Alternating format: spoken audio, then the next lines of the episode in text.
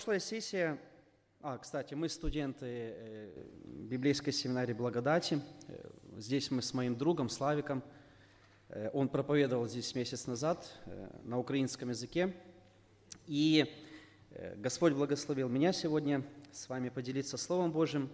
И прошлая сессия, это была наша первая такая совместная сессия, она была достаточно интересной – и когда она у нас закончилась, мы радостные, предвкушении со встречи с нашими семьями, э, сели на автобус, э, который должен был бы нас отвезти мет- до метро. И, собственно говоря, он нас отвез до метро. И когда мы начали туда спускаться, нам какой-то человек сказал, что метро закрыто. И вы знаете, в этот период я начал, ну, особое внимание то не обратил, но почувствовал, как сердце мое начало сильнее стучать. Э, я начал переживать. Я думаю, как это, метро не работает. И когда мы побежали, или даже тогда мы еще не бежали, пошли к какому-то водителю автобуса спросить, что же нам делать дальше, он нам сказал, вот там идите, через два километра э, вы сможете сесть и себе спокойно добраться на вокзал. И э, хотя я с математикой знаком лишь издали, и при ее упоминании смущенно опускаю глаза вниз, я быстро сообразил и понял, что если я буду идти со Славиком, то мы не успеем никуда. Поэтому я начал бежать со своей сумкой. Вначале Славик первый бежал, я за ним, потом наоборот мы поменялись. И если бы этот период времени меня увидел ваш, один из ваших пасторов, Руслан Николаевич, он бы очень порадовался за меня, что я наконец-то бегом начал заниматься – Э, во время того, как я бежал, я искренне переживал и задавал Богу вопросы, Господь, почему? Ведь все так шло хорошо. Я поступил в любимую семинарию, на ту программу, к которой долго стремился. Меня ждет дома жена, трое детей. Э, и здесь, знаете, другой голос, другой Максим отвечает, ну что же ты? Ты же недавно проповедовал на тему Божьего проведения. Доверяй Богу. Я вначале слушал этот голос и искренне стремился доверять, э, когда это все было во время того, как я бежал к остановке. Э, когда я добежал до остановки, я понял, что нужно искать аборигенов, то есть тех людей, которые коренные жители Киева. Как оказалось, их не просто найти. Эм, через несколько минут я увидел бабушку, которая совсем не подозревала, какие глобальные изменения происходят сейчас вокруг э, вообще Киева, что какой-то человек решил пострелять на мосту, вследствие чего все перекрыли. Я, видя эту бабушку, спрашиваю бабушка, подскажите, как нам добраться до вокзала? Она на меня смотрит и говорит, пройдите в метро, вы себе спокойно доедете. Когда я ей говорю, что метро не работает, э, я понял, что я столкнулся с человеком, который думает, что мир вокруг статичен, то есть ничего не меняется. Она сказала, этого быть не может. Поэтому мы еще нашли нескольких людей, они сказали, бегите туда, там будет остановка. Мы побежали, Пришли на эту остановку, на которой уже стояло 200 человек, ждали автобус. Мы как втиснулись в этот автобус. В автобусе нам сказали, что мы не туда едем. Мы встали, побежали на какой-то трамвай. И когда мы ехали в трамвае, у меня сложилось впечатление, что водитель просто делает нам прогулку по Киеву. То есть какая-то экскурсия, настолько он медленно ехал.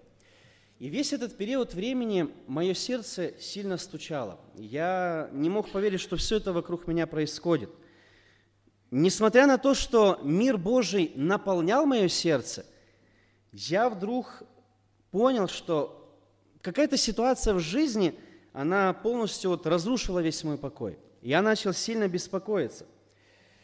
В итоге мы никуда не успели, наш поезд э, ушел, и мы потом на машине доехали домой.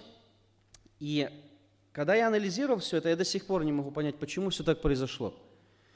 И страх перед будущим и беспокойство, знаете, таких вот общих и частных моментах жизни свойственно культуре, в которой мы с вами живем. И нередко беспокойство, как вы уже увидели на моем примере, оно наполняет и наше сердце, сердце христиан. Например, потеряли работу, или же нет денег на покупку еды, или есть люди, которые днями и ночами работают э, для того, чтобы обеспечить свою семью, или вообще какая-то другая причина. Они боятся, что наступит какой-то черный день, когда у них не окажется нужных запасов. И вот потенциально, думая об этом черном дне, они начинают много работать. Э, кроме того, инфляция, повышение курса доллара. А если говорить о каких-то более сложных проблемах, например, неутешительный диагноз, или же неизлечимая болезнь, или же отсутствие жилья, пожар и так далее. И вот когда человек, христианин, соприкасается с подобными вопросами, он задается вопросом, а что же дальше? И, возможно, этот вопрос вслух не звучит, потому что нередко бывает, что в обществе христиан не принято как бы сомневаться, беспокоиться, но внутри происходит целая буря. И мы, возможно, задаем вот этот безмолвный нередкий вопрос, а что же делать дальше? Почему так произошло? И стоит заметить, что на многие вопросы касательно происходящего в нашей жизни мы с вами не сможем найти ответа. Это стоит признать, и это будет правильно. Все вот эти вопросы относятся к общему такому ответу под названием «Божье провидение». Сейчас нам неизвестно, почему это так, но в будущем у нас будут ответы на все вопросы. Мы будем, грубо говоря, смотреть на свою жизнь с полета Э, с высоты птичьего полета. И Господь нам в будущем уже покажет, почему произошло то или другое в нашей жизни. Но пока мы на земле, нам с вами нужно сформировать или напомнить вот этот правильный взгляд на беспокойство в жизни верующего человека. То есть как нам нужно относиться к беспокойству, как нам нужно относиться к тем ситуациям, из-за которых мы можем потерять мир – в своем сердце, из-за которых сердце наше начинает сильнее стучать. Поэтому давайте для этой цели мы с вами откроем Священное Писание, Матфея 6 глава, с 25 по 34 стих. Евангелие от Матфея 6 глава, с 25 по 34 стих. «Посему говорю вам, не заботьтесь для души вашей, что вам есть и что пить, не для тела вашего, во что одеться. Душа не больше ли пищи, а тело одежды? Взгляните на птиц небесных. Они не сеют, не жнут, не собирают житницы, и Отец ваш Небесный питает их. Вы не гораздо ли лучше их? Да и кто из вас, заботясь, может прибавить себе росту хотя на один локоть? И об одежде что заботитесь? Посмотрите на полевые лилии, как они растут. Не трудятся, не прядут – но говорю вам, что и Соломон во всей славе своей не одевался так, как всякая из них. Если же траву полевую, которая сегодня есть, а завтра будет брошена в печь, Бог так одевает, коль мы паче вас, маловеры. Итак, не заботьтесь и не говорите, что нам есть или что пить или во что одеться, потому что всего этого ищут язычники, и потому что Отец ваш Небесный знает, что вы имеете нужду во всем этом – Ищите же прежде Царство Божие и правды Его, и это все приложится вам. Итак, не заботьтесь о завтрашнем дне, ибо завтрашний сам будет заботиться о своем. Довольно для каждого дня своей заботы. И вот данный отрывок является небольшой частью Нагорной проповеди Иисуса Христа. Если мы посмотрим чуть выше, то увидим, что ранее Иисус Христос учил своих учеников молитве «Отче наш». А после объяснял значение поста и показал, что истинное богатство, истинное сокровище заключается не в приобретении земных богатств, а в том, чтобы мы с вами приобретали небесные ценности. И данные слова Иисуса Христа, которые мы только что прочитали, они являются логичным продолжением относительно предыдущей мысли о вечных ценностях. И вот Иисус Христос, отталкиваясь от тех слов, которые говорил ранее, что богатство – это не то сокровище, к которому мы должны с вами стремиться, как истинные поклонники Бога, он начинает вот этот следующий абзац со слов «поэтому говорю вам». Другими словами, мысль Господа Иисуса Христа можно выразить следующим образом. Итак, как вы увидели, что истинное богатство заключается не в приобретении материальных ценностей. Поэтому выслушайте следующее. И вот в этом разделе Иисус Христос трижды показывает бесполезность, беспокойство жизни верующего человека. И давайте мы с вами рассмотрим три причины, почему верующему человеку не нужно беспокоиться. Итак, первая причина Это Божья забота. Мы с вами это видим с 25 по 30 стих. «Посему говорю вам, не заботьтесь для души вашей, что вам есть и что пить, не для тела вашего во что одеться. Душа не больше ли пищи и тело одежды? Взгляните на птиц небесных, они не сеют, не жнут, не собирают житницы, и Отец ваш Небесный питает их. Вы не гораздо ли лучше их? Да и кто из вас, заботясь, может прибавить себе росту хотя на один локоть? И об одежде что заботитесь? Посмотрите на поливые лилии, как они растут. Не трудятся, не прядут, но говорю вам, что и Соломон во всей славе своей не одевался так, как всякая из них. Если же траву полевую – которая сегодня есть, а завтра будет брошена в печь, Бог так одевает, коль мы паче вас, маловеры. Обратите внимание, что Иисус Христос фразу «не заботьтесь» использует не как совет для жизни человека, Он повелевает не заботиться.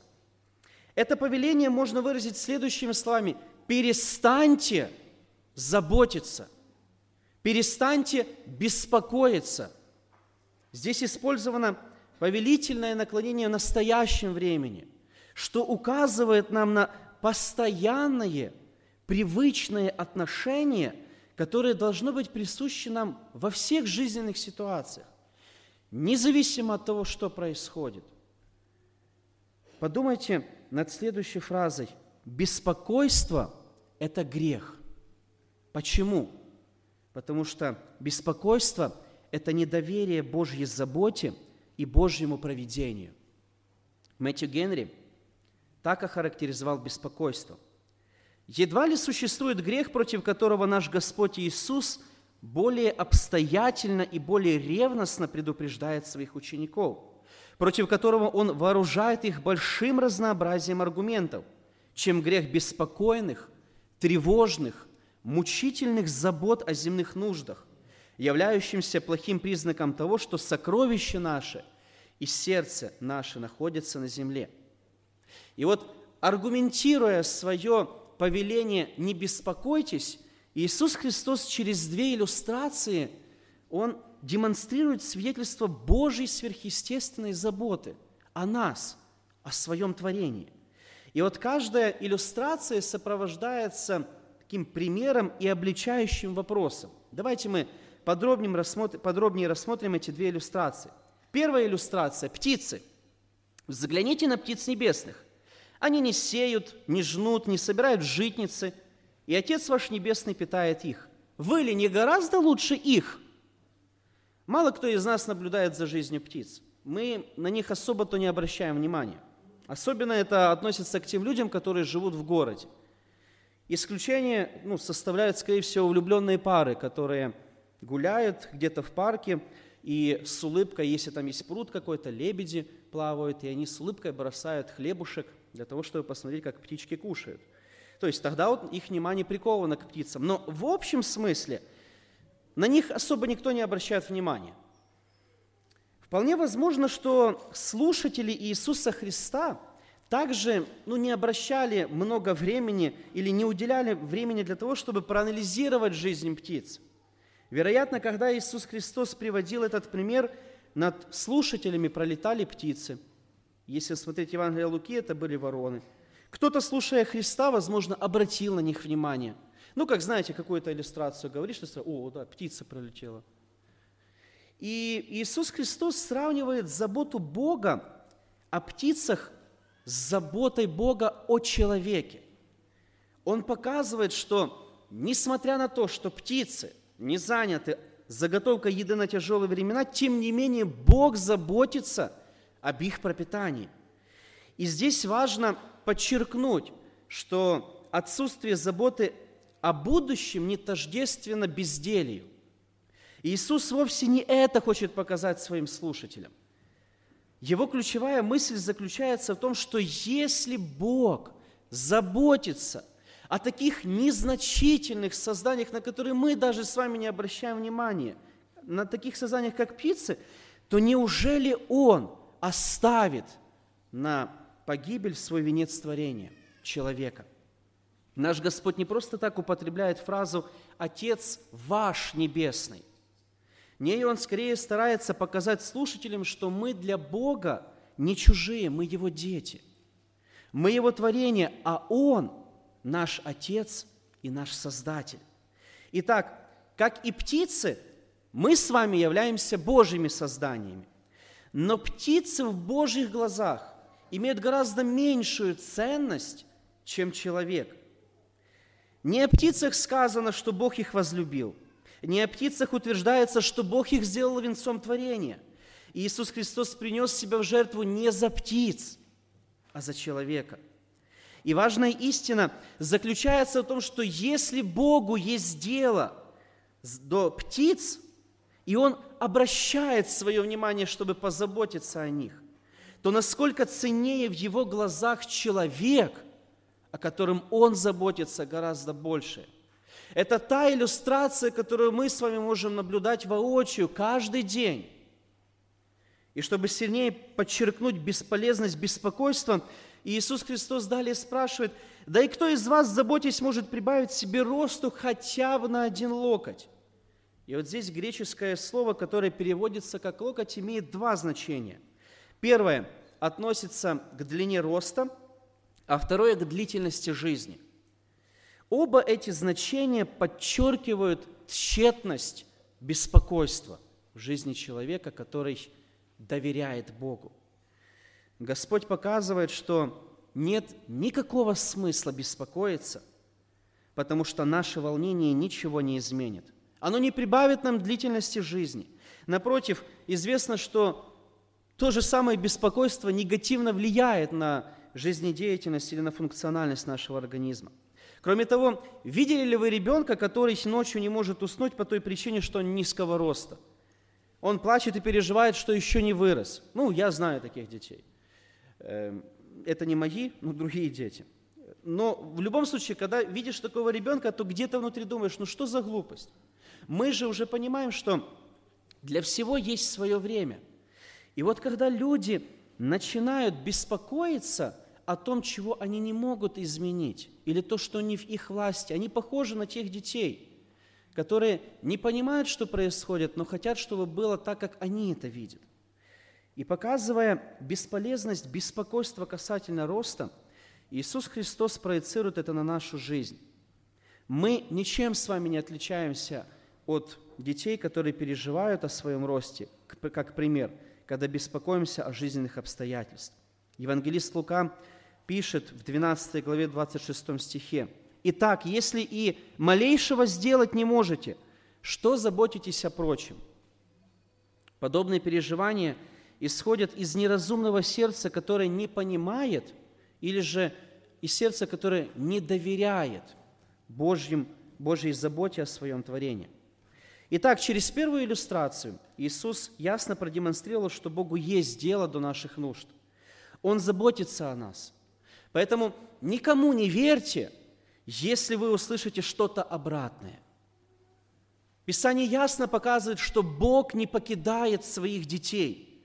Он с ними навсегда, поэтому все наше упование во всех жизненных трудностях должно быть возложено на всемогущего Бога, который позаботится о нас.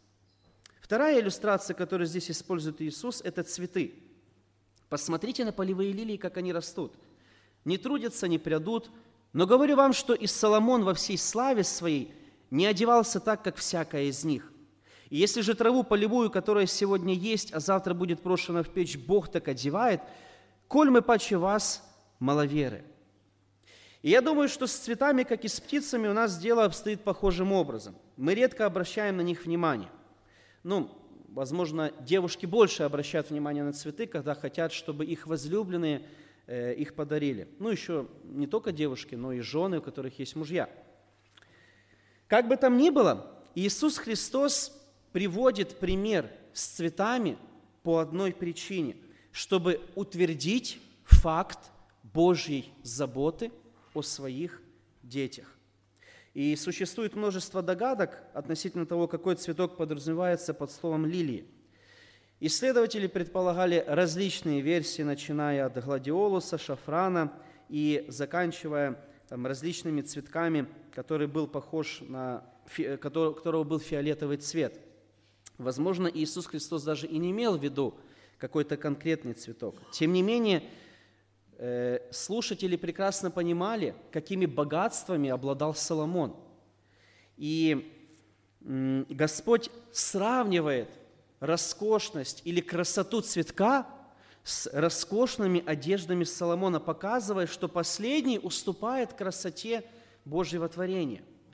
И вот все эти образы Иисус Христос, как мы уже видим, употребляет по той причине, чтобы показать своим слушателям, как важно им доверять Богу в трудных обстоятельствах жизни. Утвердить их в том, что Бог в своем святом проведении позаботится об их нуждах. И заметьте, несмотря на то, что жизнь цветка непродолжительна, Иисус Христос, Он э, показывает, что Бог заботится о своем творении на протяжении всей Его жизни. И свой пример с цветком Иисус Христос заканчивает не так, как пример с цветами, э, как пример с птицами. В данном случае он ясно характеризует беспокойных людей словом «маловеры». То есть люди, которые постоянно беспокоятся, они показывают, что они не доверяют Богу. Видя Божью заботу об окружающем творении, они уничижают Божью заботу о них самих, когда беспокоятся о каких-то мирских ценностях. Кто такой маловерный человек? Это человек, который независимо от свидетельств Божьего проведения и множества благословений, которые есть в его жизни – продолжает надеяться на свои силы, когда допускает греховное беспокойство в свою жизнь. Подчеркиваю, греховное беспокойство. Если кто-то относится к числу людей, которые регулярно беспокоятся в своей жизни по различным причинам, подумайте о том, сколько раз Бог вмешивался в вашу жизнь и решал ваши проблемы. Сколько раз мы думали о том, что вот эта ситуация – это уже конец.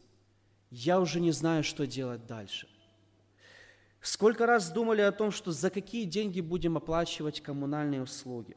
В процессе оказалось, что в принципе всего хватает. Сколько раз думали о том, что мы близки к смерти, но Бог продлевал жизнь. Особенно это касается мужчин, когда у них температура повышается к 37. И давайте, и по, поэтому нам нужно вспоминать вот эти все события, все вот эти свидетельства Божьей заботы о нашей жизни и задавать себе вот этот вопрос, сколько раз, Господи? Ведь да, я помню, это было. Одним из хороших методов запоминания э, вот таких вот сколько раз является блокнот. То есть записывать, сколько раз или какие Божьи благословения были в нашей жизни. Я не всегда это делаю. Иногда делаю, но знаю, есть верующие люди, которые исписывают блокноты э, с Божьими свидетельствами заботы о них, для того, чтобы именно во времена трудности открывать этот блокнот, читать это и вспоминать, что Бог сделал в, в их жизни. И таким образом воспоминание о свидетельств о Божьей заботе о них, оно помогает продолжать доверять Богу, читая также и Божье Слово. Поэтому давайте мы не будем с вами маловерами – Апостол Петр понимал, что Бог заботится о своих детях, поэтому он сказал церкви в первом послании, в 5 главе 7 стихе, «Все заботы ваши возложите на Него, ибо Он печется о вас». Апостол Павел прекрасно осознавал, как важно, чтобы в сердце христианина был мир в трудных обстоятельствах жизни. Он знал, что беспокойство забирает покой из сердца христианина. Поэтому он по посланию к филиппийцам, 4 главе 6 стиха пишет, «Не заботьтесь ни о чем, но всегда в молитве и прошении с благодарением открывайте свои желания перед Богом. И мир Божий, который превыше всякого ума, соблюдет сердца ваши и помышления э, вашего Христе Иисусе. И если мы понимаем, о чем мы сейчас здесь говорим, о чем говорил Иисус Христос и чему учили апостолы, тогда нам нужно прекращать беспокоиться. И мне нужно было это всегда помнить, даже в той ситуации, с которой я делился в самом начале проповеди – Можем ли мы с вами сказать, что птицы и цветы имеют одинаковую ценность в Божьих глазах, что и человек? Конечно же нет. И Иисус Христос так не говорил, но что Он говорит? Если Бог заботится о пропитании птиц и о жизни цветов, если Бог дает красоту цветам, которые быстро вянут, если Бог выделяет время для заботы о столь незначительных вещах, то тем более Он будет заботиться о человеке, о нас с вами. Почему? Потому что мы избранные Божьи, мы с вами царственное священство, мы Его возлюбленные дети, мы Божьи наследники, мы оправданные и мы усыновленные. Итак, первая причина, почему мы не должны заботиться или беспокоиться, это Божья забота. Вторая причина – это Божье всезнание. Шестая глава Евангелия от Матфея с 31 по 32 стих. «Итак, не заботьтесь и не говорите, что нам есть или что пить, или во что одеться, потому что всего этого ищут язычники, и потому что Отец ваш Небесный знает, что вы имеете нужду во всем этом». И в данном случае Иисус Христос во второй раз говорит своим слушателям, употребляет вот это слово «не беспокойтесь, не заботьтесь». И вот для обозначения всей жизни человека он употребляет различные ее части – еда, питье и одежда. И далее Иисус Христос показывает, что, во-первых, беспокойство о земных ценностях свойственно язычникам. Почему Иисус Христос показывает, что такое беспокойство свойственно язычникам? Язычники, в отличие от верующих людей в истинного Бога, ищут земное, а не небесное. Они сконцентрированы на том, что есть здесь и сейчас, а не о том, что будет там и навсегда – Язычники являются заложниками собственных ложных убеждений. Они озабочены завтрашним днем, потому что помощь идолов, которым они поклонялись, существовала только в форме мифов и различных историй. И для многих язычников поклонение идолов было больше традицией, традицией в социальном устрое общества, чем искренними убеждениями. Но и те, кто искренне верили в идолов, как своих богов, как те, которые могут дать помощь, не получали ее от них по понятным нам причинам. Боги язычников не были всезнающими, подобно истинному Богу Яхве, которому поклонялся еврейский народ. Они не могли ни слышать, ни говорить, ни видеть. И вот пророк Илья в свое время это хорошо продемонстрировал, когда насмехался над ложными богами. Идолы язычников не чувствовали страданий и нужды людей – Фактически, у язычников не было никакой надежды на то, что их нужды и потребности будут восполнены выше. Поэтому все свои внутренние и внешние силы они выделяли поиску и восполнению земных ценностей, земных каких-то удовольствий. Язычники, по Евангелию от Луки, 12 главе 30 стихе, это люди этого мира, обманутые дьяволом, который убедил их в том, что беспокойство о земных ценностях превосходнее упования на живого Бога. В принципе, нам с вами, верующим людям, также свойственно искать удовольствие. И это неудивительно, ведь в самом наслаждении прекрасным и негреховным не является чем-то плохим. Проблема наступает тогда, когда мы теряем сон и покой из-за того, что удовольствие стало нашим идолом. Ну, к примеру, мы понимаем, что для того, чтобы поддержать жизнедеятельность нашего организма, нам достаточно использовать весьма простой рацион. Там какой-то гарнир, гречку, э, воду, чай, э, да и в принципе все, можно жить. Но рано или поздно нам такая еда надоедает, и нам хочется чего-то более такого эксклюзивного, вкусного, как красная икра.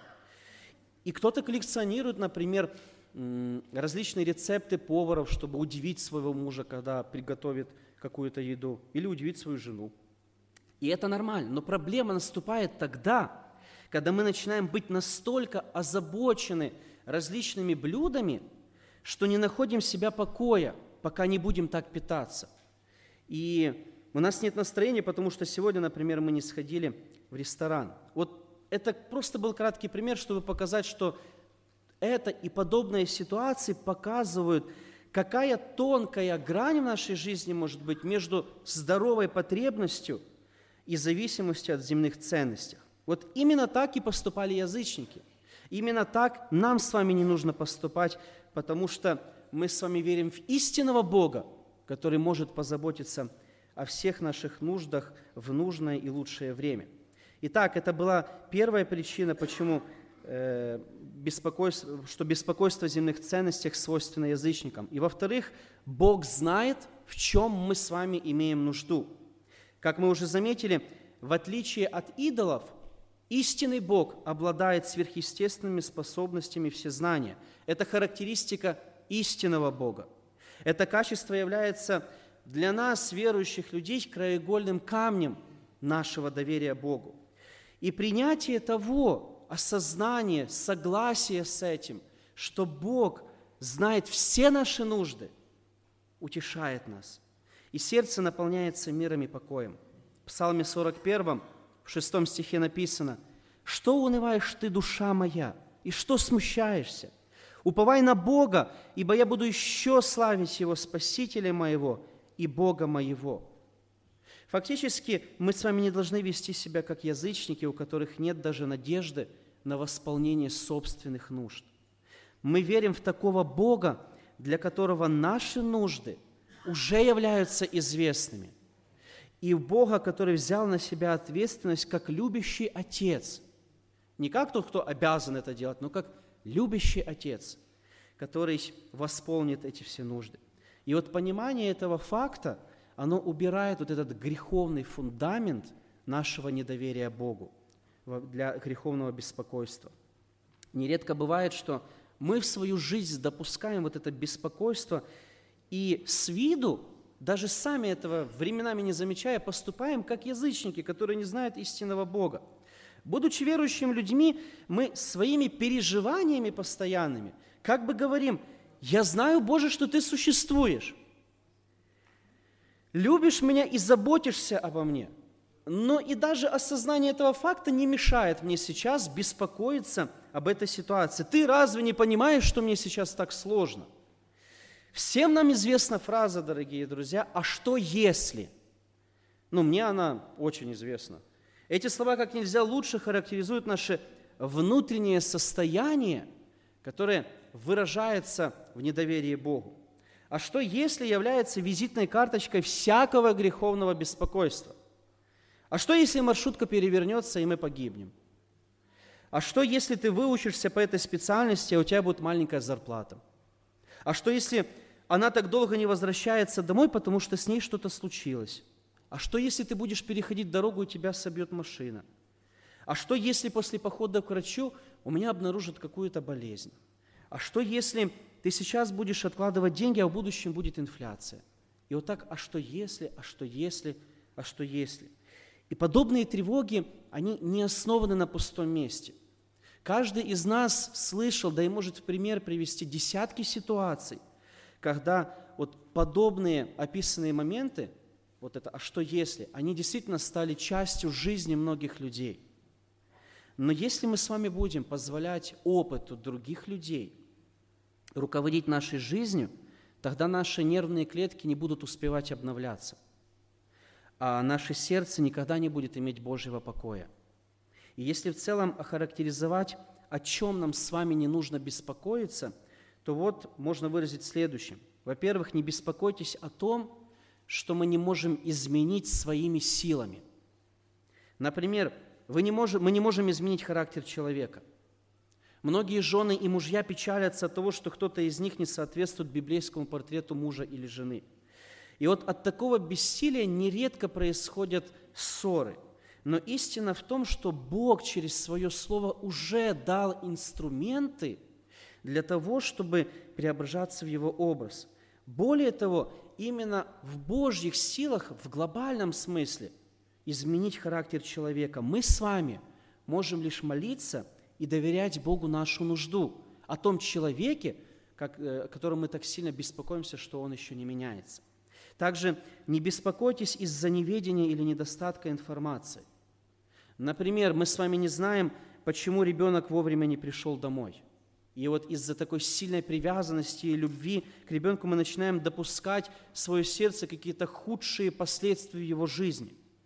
И Никто из нас не знает наверняка, что случилось или что могло бы вообще произойти. И вместо того, чтобы молитвенно доверить Богу э, эту ситуацию, довериться Его проведению, мы начинаем усугублять положение беспокойными мыслями. А после всего оказывается, что ребенок просто задержался в школе или на школьном дворе. Также не беспокойтесь о будущем, оно не в наших руках. Например, начальник на работе сказал, что в конце года он будет принимать решение уволить несколько сотрудников. И вы после его слов начинаете тревожиться и спрашивать себя, не меня ли ждет увольнение? И чем ближе конец года, тем больше нервов у вас уходит о возможном увольнении. И вот вместо того, чтобы довериться божественному проведению о своей жизни, то есть Господь сам знает, что Он допустит в моей жизни, мы с вами начинаем беспокоиться. Поэтому Иисус Христос в 6 главе Евангелия от Матфея так говорит, «Итак, не заботьтесь о завтрашнем дне, ибо завтрашний сам будет заботиться о своем. Довольно для каждого дня своей заботы». И вот этими словами он показывает, что завтрашний день не в нашей власти. Поэтому и беспокойство является абсурдным с точки зрения Бога. Кроме того, не беспокойтесь из-за последствий неправильных действий. Последствия нужно исправлять, а не, бесп... а не переживать за них. Давайте мы будем помнить, что даже наша вот ответственность за какие-то последствия находится в рамках Божьего проведения. То есть это не означает, ну вот Бог допустил это в мою жизнь, значит пусть Он и исправляет. Ни в коем случае. Мы ответственны за то, что делаем в своей жизни. Поэтому, если мы что-то сделали не так, нам нужно не зацикливаться на произошедшем, но сконцентрировать свое внимание на том, чтобы Божьими методами исправить текущее положение. А в этом нам с вами поможет Писание, молитва и помощь церкви. Поэтому нашим утешением во всех обстоятельствах жизни должно быть убеждение, что наш Небесный Отец знает все наши нужды и переживания. Давид Псалме 138, 16 стихе пишет, «Зародыш мой видели очи Твои, в Твоей книге записаны все дни для меня назначены, когда ни одного из них еще не было». Заметьте, псалмопевец обращает внимание своих читателей на Божье всезнание и Божье проведение в жизни человека. Бог знает все. Ему известно все, что есть и что будет – Поэтому, наш с вами, поэтому нам нужно вести себя так, чтобы наш взгляд был обращен вверх на доверие Богу, а не вниз на беспокойство о проблемах. И всякий раз, когда мы попускаем в свое сердце волнение, мы должны помнить, что Бог больше нашего сердца, и Он знает все. Он в своем святом проведении знает, что допустить в нашу жизнь, а чему никогда не должно случиться – и если мы в действительности являемся детьми Божьими, то мы будем верить тому, что любящим Бога, призванным по Его изволению, все содействует ко благу. Именно истина о Божьем всезнании поможет нам справляться со всеми тревогами в нашей жизни. И вот мы с вами рассмотрели две причины, почему не следует беспокоиться.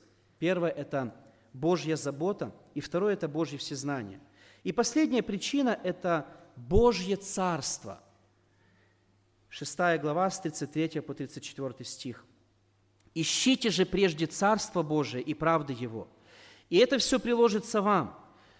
Итак, не заботьтесь о завтрашнем дне, ибо завтрашний сам будет заботиться о своем. Довольно для каждого дня своей заботы». Итак, мы видим, что Иисус Христос противопоставляет неверной греховной заботе, о которой мы говорили выше, верную и праведную заботу.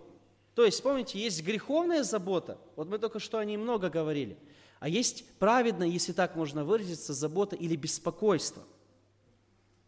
В качестве инструмента борьбы с греховным беспокойством Иисус Христос обращает взгляд слушателей на вечные ценности, на Его Царство, то есть на Божье Царство, и на Его правду или Его праведность.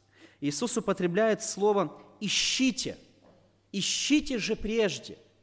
И это повеление нашего Господа, которым Он побуждает своих слушателей воспользоваться своей ответственностью, то есть это в ответственности слушателей, победе над беспокойством. Искать Божье Царство вовсе не означает, что Царство скрыто от нас.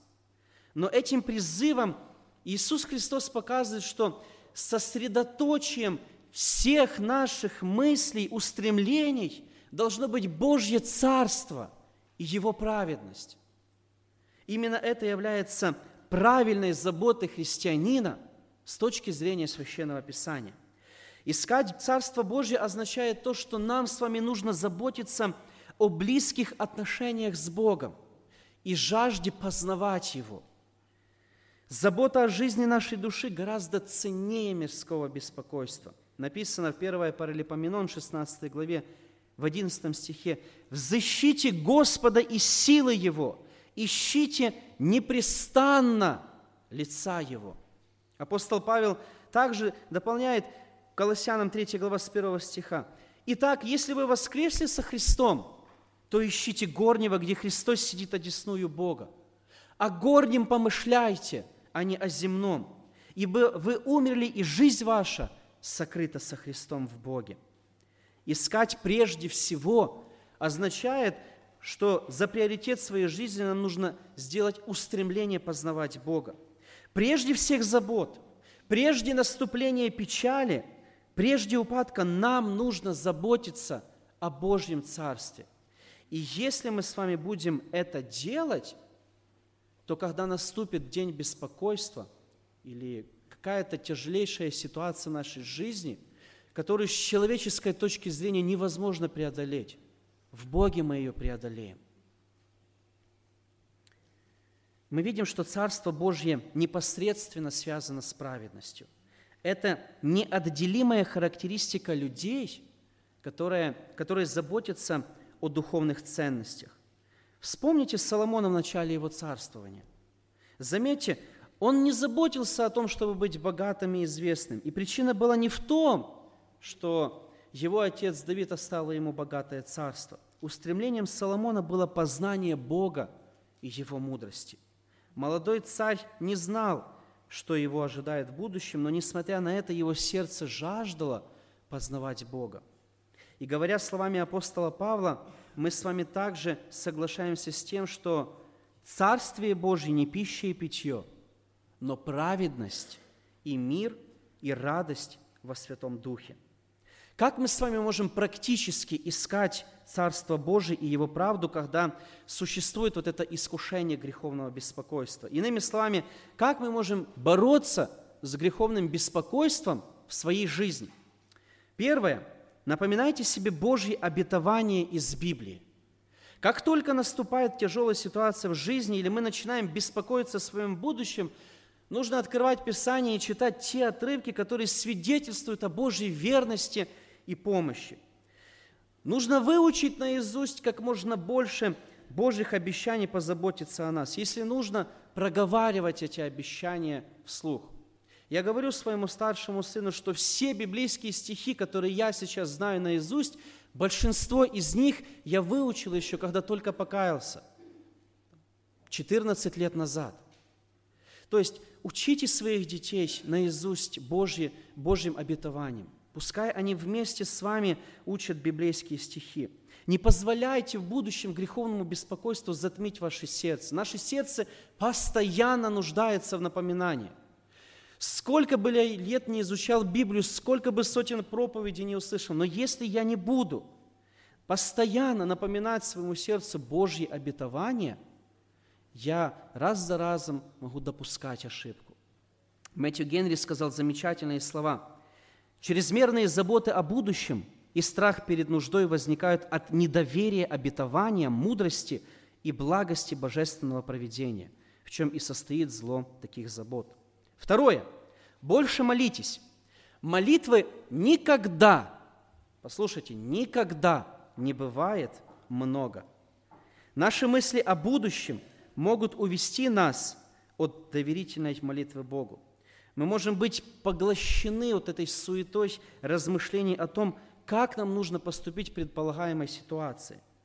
То есть сам анализ того, чтобы предугадать какие-то последствия от неправильных действий, он полезен. Но если мы с вами будем больше предпочитать анализ, а меньше молиться, тогда это неизбежен путь к тому, что мы проиграем в будущей духовной битве. Нам не нужно пренебрегать молитвой. Если мы во время движения машины погрузимся в свои мысли и отпустим руль, то неизбежно попадем в аварию. Так и в духовной жизни. Стоит нам пренебречь молитвой, этим рулем в своей жизни, как мы потеряем управление своим внутренним покоем. Верный Богу служитель Петр Дейнека сказал мудрую фразу в свое время. «Много молитвы, много силы. Мало молитвы, мало силы. Нет молитвы, нет силы». Третье. Как бороться с греховным беспокойством в своей жизни. Просите духовную поддержку своих братьев и сестер. Мы церковь. Мы с вами духовный организм, который нуждается в поддержке друг друга.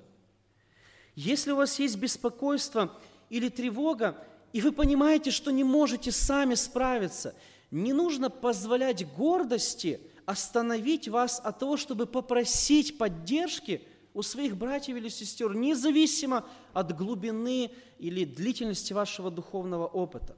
Нет ничего зазорного в том, чтобы поделиться друг с другом теми вопросами, теми трудностями, теми беспокойствами, которые есть в вашей жизни. Э, и, по, и потом подобные свидетельства, когда Господь вот прикоснулся к вашей жизни в трудные обстоятельства, молитвенная поддержка, другая необходимая помощь от наших братьев и сестер, все это в комплексе является Божьей поддержкой для того, чтобы мы все вместе, как церковь, прошли через эти все трудности. Четвертое. Сконцентрируйтесь на размышлении о Божьих качествах.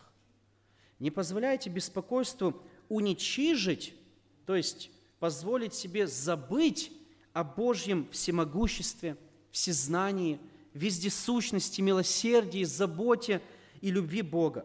Чем больше мы с вами будем изучать и понимать, каков наш Бог, тем сильнее будет возрастать наше доверие Ему, и мы будем лучше и больше смиряться перед Его святой волей. Одно из Божьих свидетельств – его всезнание и вездесущности показал псалмопевец Давид в 138-м псалме. «Господи, Ты испытал меня и знаешь. Ты знаешь, когда я сажусь и когда встаю. Ты разумеешь помышления мои издали. Иду ли я, отдыхаю ли, Ты окружаешь меня. И все пути мои известны Тебе. Еще нет, еще нет слова на языке моем, Ты, Господи, уже знаешь его совершенно. Сзади и спереди Ты объемлешь меня и полагаешь на мне руку Твою на эти слова мы знаем хорошую песню, то есть фактически мелодия положена на эти слова. Поэтому вспоминайте этот псалом, вспоминайте о Божьих качествах. Также следующее, помните о Божьем проведении. Бог знает наш путь и все обстоятельства нашей жизни еще до нашего рождения. Он допустил чему-то произойти в нашей жизни по тем причинам, которые только Ему известны.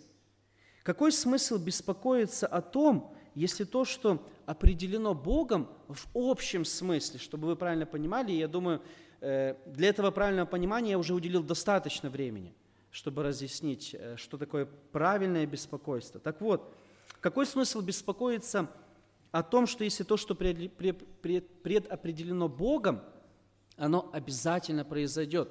И речь не о каком-то фатализме. Смотрите, речь просто о нашем доверии Богу. Если Он допустил, значит, Он и выведет нас с этой ситуации. В 138-м псалме с 14 стиха написано «Славлю Тебя, потому что я дивно устроен. Дивные дела Твои, и душа моя вполне сознает это. Не сокрыты были от Тебя кости мои, когда я созидаем был в тайне, образуем был во глубине утробы. Зародыш мой видели очи Твои, в Твоей книге записаны все дни для меня назначенные, когда ни одного из них еще не было. Шестое. Доверяйте Божьей суверенной воле. Доверие Богу во времена беспокойства показывает степень нашей духовной зрелости. Кажется, что некоторым из нас свойственно всегда беспокоиться, сомневаться или не доверять. Но Иисус Христос, с одной стороны, осуждает подобное поведение – но с другой стороны старается показать человеку, что если он верит в Бога, у него нет никаких причин для греховного беспокойства. Матфея 10 главе с 29 стиха написано, «Не две ли малые птицы продаются за осарий, и ни одна из них не упадет на землю без воли Отца вашего.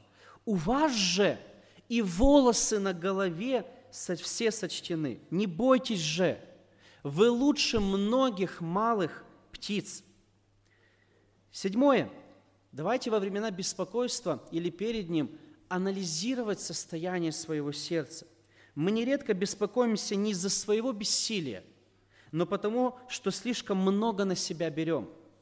Тщательно нам нужно следить за мотивами своего сердца. Что побуждает нас беспокоиться? Самонадеянность? Гордость?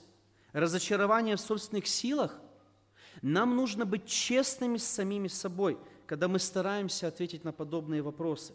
И когда мы все же признаем, что причиной нашего греховного беспокойства являемся мы сами и наши неправильные мотивы, тогда нам будет легче доверить Богу сложившиеся обстоятельства в жизни. И место гордости займет смирение, а самонадеянность и разочарование сменится доверием и упованием на Божью силу. Восьмое, и это последнее, обозначьте границы своей ответственности и не входите в сферу Божьего действия. Когда я, чтобы вы понимали, обращаюсь к вам э, таким общим местоимением, я и себя также сюда включаю. Итак, в данном случае важно показать, что не всякое беспокойство является греховным, как мы уже увидели. Есть и правильное беспокойство с библейской точки зрения. Например, нам с вами нужно заботиться о своем духовном состоянии и беспокоиться, когда что-то происходит не так. Апостол Павел заботился о духовном состоянии церквей.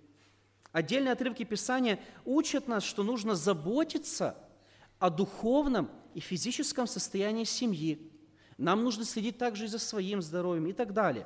В этом и есть наша с вами ответственность перед Богом – но наша ответственность становится греховным беспокойством тогда, когда мы начинаем беспокоиться о том, что находится под Божьей юрисдикцией или в юрисдикции Бога. Например, заботясь о духовном состоянии, мы с вами начинаем следить за количеством добрых дел – потому что сомневаемся, сомневаемся в своем спасении. Или же, если бы Павел, заботясь о церквах, которые, получил, которые поручил ему Бог, он бы не спал днями и ночами, потому что переживал бы о том, как же они там без него находятся. Все это является греховным беспокойством. И Павел, он прекрасно понимал, что церковь это, церковь – это Божье создание, это Божий организм. Со своей стороны он делал то, что ему Бог повелел – но в целом Господь и только Господь заботится о церкви. Избежать греховного беспокойства мы будем в том случае, когда будем возлагать надежду не на свои способности, а на Божье обетование, которое утверждает, что Бог заботится о своей невесте. Поэтому Иисус Христос показывает, что если мы с вами будем прежде всего искать Божье Царство и правду Его, все остальное станет на свои места – все то, о чем с мирской точки зрения нам нужно, о чем нам нужно постоянно переживать, у нас есть обетование, что Бог об этом позаботится. Это и есть Божье обетование э, в нашей жизни. Мы можем быть на 100% уверены в том, что Бог будет в точности его исполнять. Таким образом, восполнение наших нужд и духовный покой напрямую зависит от том, является ли Божье Царство и Его праведность приоритетом нашей жизни. И свое наставление относительно бесполезности беспокойства наш Господь завершает словами «Итак, не заботьтесь о завтрашнем дне, ибо завтрашний сам будет заботиться о своем. Довольно для каждого дня своей заботы». И здесь уже Иисус Христос в третий раз употребляет слово «не беспокойтесь» обращая особое внимание на ответственность человека перед трудностями и искушениями материализма. Итак, дорогие братья и сестры, сегодня мы с вами рассмотрели, как христианин может реагировать на греховное беспокойство во свете Божьего проведения. Мы с вами проанализировали три причины, почему не следует беспокоиться. Первая причина заключается в Божьей заботе – Вторая причина в Божьем всезнании и третья причина в Божьем царстве и Его праведности. Так давайте же мы не будем с вами допускать в свое сердце греховное беспокойство, но будем бороться с ним божественными методами. Давайте во времена трудностей мы будем обращать внимание на источник вечной нашей радости, на драгоценного Иисуса Христа, который обещал заботиться о нас и о всех наших нуждах, которые есть в нашей жизни. Давайте мы с вами будем всегда смотреть прямо на то, что нам Господь обещает в Своем Слове, и верно придерживаться или доверять Господу все наши нужды. И проповедь я закончу молитвой одного христианина, которая стала результатом доверия Бога в земных трудностях. «Дай мне идти прямо в страну вечных радостей, ту райскую землю, в которой мое истинное наследие. Поддержи меня силою небесной, дабы я никогда не совратился с пути и не возжелал ложных удовольствий, которые сливают и исчезают без следа. А пока я совершаю свое странствие к небесам по благодати Твоей, дай, чтобы меня знали